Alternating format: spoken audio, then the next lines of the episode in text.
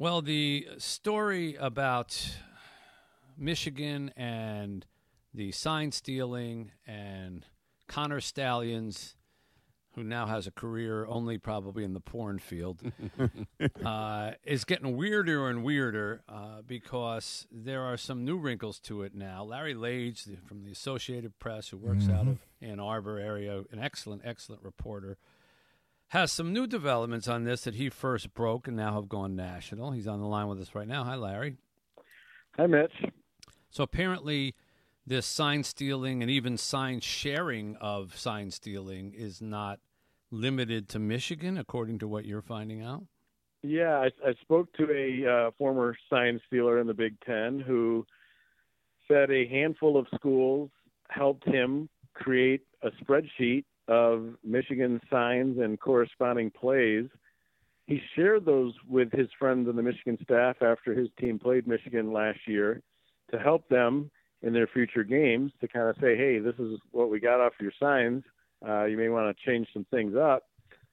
And then he reconnected with the staff last week to share screenshots of text messages between him and a handful of uh, staffers who had similar roles at Big Ten schools um, to give Michigan ammo in its fight for Jim Harbaugh and this staff and this team and this program in its fight with the Big Ten, which potentially could discipline Michigan at any time with their first year commissioner, Tony Petitti. Um, and what is also needs to be pointed out, as I pointed out in my story, is that this sign stealer said what Connor Stalions is alleged to have done, which is go to other games that Michigan was not in, but scouting future opponents in person, shooting video, uh, having a small network of people doing similar things for him. The sign stealer I spoke to said he's never heard of that. That crosses the line. And yet he thinks all these conference coaches who are screaming for Tony Petitti to uh, suspend Jim Harbaugh are hypocritical, and he thinks that Michigan has been done wrong by the media and its coverage over the last two plus weeks. So that's why he gave up the goods last week, and that's why he was willing to speak to me off the record earlier this week. So I'm not going to ask you to reveal your source, obviously, but he was someone who also worked at a Big Ten football program himself, and, and yeah, was yeah. and, and he yeah. was assigned to to steal signs. Yeah, that was. And obviously lead. not not Michigan. Uh, I mean, he he tried he to, but no, but he doesn't work. He doesn't work for correct. Michigan. Yeah, correct. Okay. Correct. So another Big Ten school. So, Correct. do you think that this development uh, will have any effect on what the Big Ten chooses to do, let alone the NCAA, uh, against Michigan currently? It's a great question. Um, my question for the Big Ten on the day that I wrote my story was Is it against the conference's sportsmanship policy if Team A helps Team B steal or scout Team C's signs? And I did not get a response. Did the source at any time, Larry, share with you how the aforementioned signs were procured? Because we are all well versed in how you can go about getting an opposition sign. Yeah, he said they would do it in person and they would do it sometimes if there was TV copy that showed the play and the signs. That's all legal, Um, though, right? Yes. Um, or you know, within the framework of the rule, what what's not legal is to do in-person scouting of future opponents and to Right. videotape them yourself. Um, that's what he says. Wh- Which, which by Um, the way, let's just stop for a second and begs a question: Why, if a if a conference is fully fine with you stealing signs during the course of a game, are they so vigilantly against it in advance? Yeah, it's I a mean- good question. Uh, years ago, it became against the rules to scout future opponents in person. So, and that was, I believe, a cost um, saving measure or some kind of uh, balancing act to uh, not have the haves have a huge advantage over the have nots. Um, you know, Mitch, when we go to um, uh, any pro game, there are scouts of other teams Absolutely. at the games. I mean, you can look on the press box um, list of of who's there, and it lists the teams. In fact, you know, at Michigan, Michigan State, there's NFL teams there watching. Of course, they're not watching in a scouting way to try to beat Michigan or whatnot, but um, you know that might change. Um, how about using the technology that seems to be readily available that would allow coaches to communicate with players, you know, through their helmets? Um, that would also Right. uh, Yes. cut this out of the the conversation. I, I just, but- I'm just. The reason I pointed out is because, like everything else, we Americans we just get on high horses about cheater, cheater. You know, we want, and we don't often ask the question about, well, all right, well, let's let's examine this whole thing, the cheating. Yeah, I saw it with steroids. I saw it with with money. I saw it with a lot of other things that people can become very hypocritical about.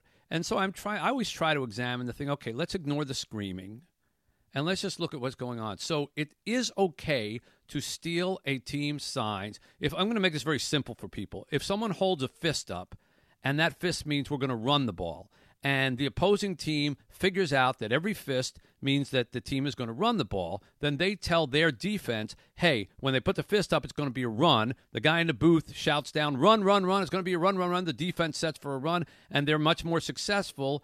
Uh, defensing a play if they know what it's going to be because there's two different defenses for pass and for run and then there's a lot of subtleties in between. Okay that's the advantage that you gain.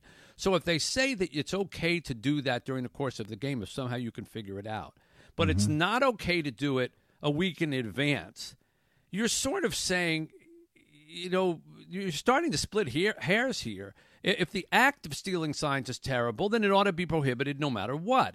If it's only terrible if you do it in advance, then I have to ask, well, why? What what is it? So what what's outside of maybe like you said, some some schools can't afford to send a guy to games in advance. Come on, they're all the Big Ten. If they all wanted to do what Connor Stallion did, they all could.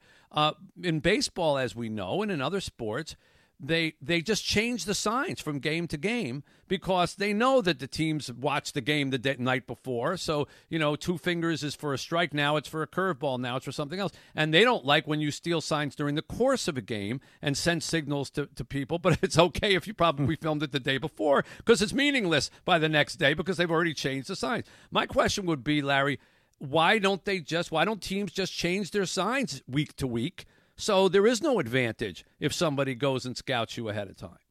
I think the answer is, and I got this from a sign stealer. He said it's really hard to have your players know all the things that they need to know and to keep changing them. And he also said it's really hard for even sign stealing to be an advantage because a the sign stealer needs to correctly identify what's coming, communicate that to the coach, who then communicates it to the players. You know, and this Right. is with a play clock. And right? yeah, and you, yeah, and you don't have a whole lot of So I- time so between I, plays. I, so I think the, the potential competitive advantage is probably overblown, and I think it's safe to say that Michigan's soft schedule. Um, you know, they would have won these games. Whether I mean, if the other teams knew what Michigan was playing, Michigan would have won these first nine games. yeah. So, you know, to suggest that the sign stealing um, has propped Michigan up to be nine and zero and number two in the AP poll, um, I think is a little far fetched. But No, but it, it is, and I agree with you. But you, there's no denying now because once people get on a on a horse, they ride. That Right. there is a big anti-Michigan sentiment going on. You sir, you heard Paul Finebaum, who seems to be a guy who, as he gets older, just tries to just tries to make bigger and Keep bigger controversial headlines. Right. You know, that maybe he's afraid of losing his job if he doesn't because he's getting older. I have no idea, but but I don't think the whole world is going to turn its nose in disgust. But I do think the more people like a high-profile ESPN commentator keep saying stuff like that, then Well, it right, gets and on that- everybody revved up to to feel that way. and on that same network, Stephen A. Smith has been screaming that Jim Harbaugh should be suspended uh, immediately. And on that same network, Desmond Howard is upset enough that he sent a statement to the Associated Press for us to publish, and we published it yesterday. Um, and, Saying what? You know, he's saying basically this whole thing has been one-sided against Michigan. and the SEC would have never allowed this to happen the way the Big Ten is happening. Yeah. Um, uh, is what Desmond. Well, said. that's interesting. Is there? He's saying that there's a lot of Michigan envy within the, or or, or Jim Harbaugh dislike within the Big Ten that's Yeah. making and, this and, happen. And, you know, I think one of the things that um, gave my story some legs, it was the first story kind of from the other side, from another uh, Yeah. vantage point, from a different context. Correct. Because for two plus weeks, Michigan has been taking a daily drip of hits, um, and there really hasn't been anything that kind of went against that grain. And I think that's why the story resonated so much, and I'm on WJR talking about it. And you know, just to take you behind the curtain a little bit for the Associated Press, that story on that day was our number one story of any kind. It doubled number two, Hmm. which was on the Israeli-Palestinian conflict, and tripled the number three story, which was about former President Trump. Wow. You know how hard it would be for any story to beat those other two stories? Well, Yeah. this one did it. Well, you know, quickly here, uh, the rule in question goes back to 1994. There was absolutely no technology available at that particular time. Nobody had smartphones or anything like that. So let's talk about technology, and, and, and maybe we hit the nail on the head, Larry. Why doesn't the NCAA make it permissible just to put uh, communication helmets on the field? That way, you don't got to hold up big posters of Ed Asner or uh, you know something stupid like that.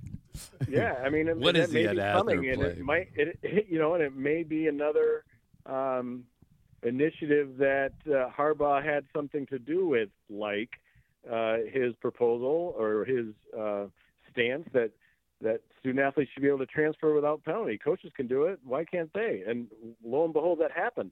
The other one that he has been um, fighting for and might be working against them if you believe in conspiracy theories. You know, Jim Harbaugh is saying like players should have a revenue share of this, and I'm sure the NCAA doesn't like that idea.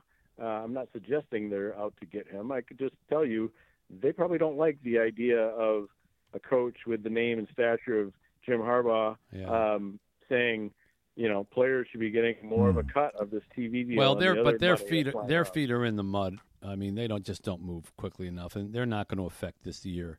But the Big Ten could, and Right. um, it, and and and if the rest of the world is going to start saying, you know, I, I feel bad for J.J. McCarthy. You saw a piece that ran that they uh, the Free Press uh, ran from Indianapolis with a columnist saying, "I'm not voting."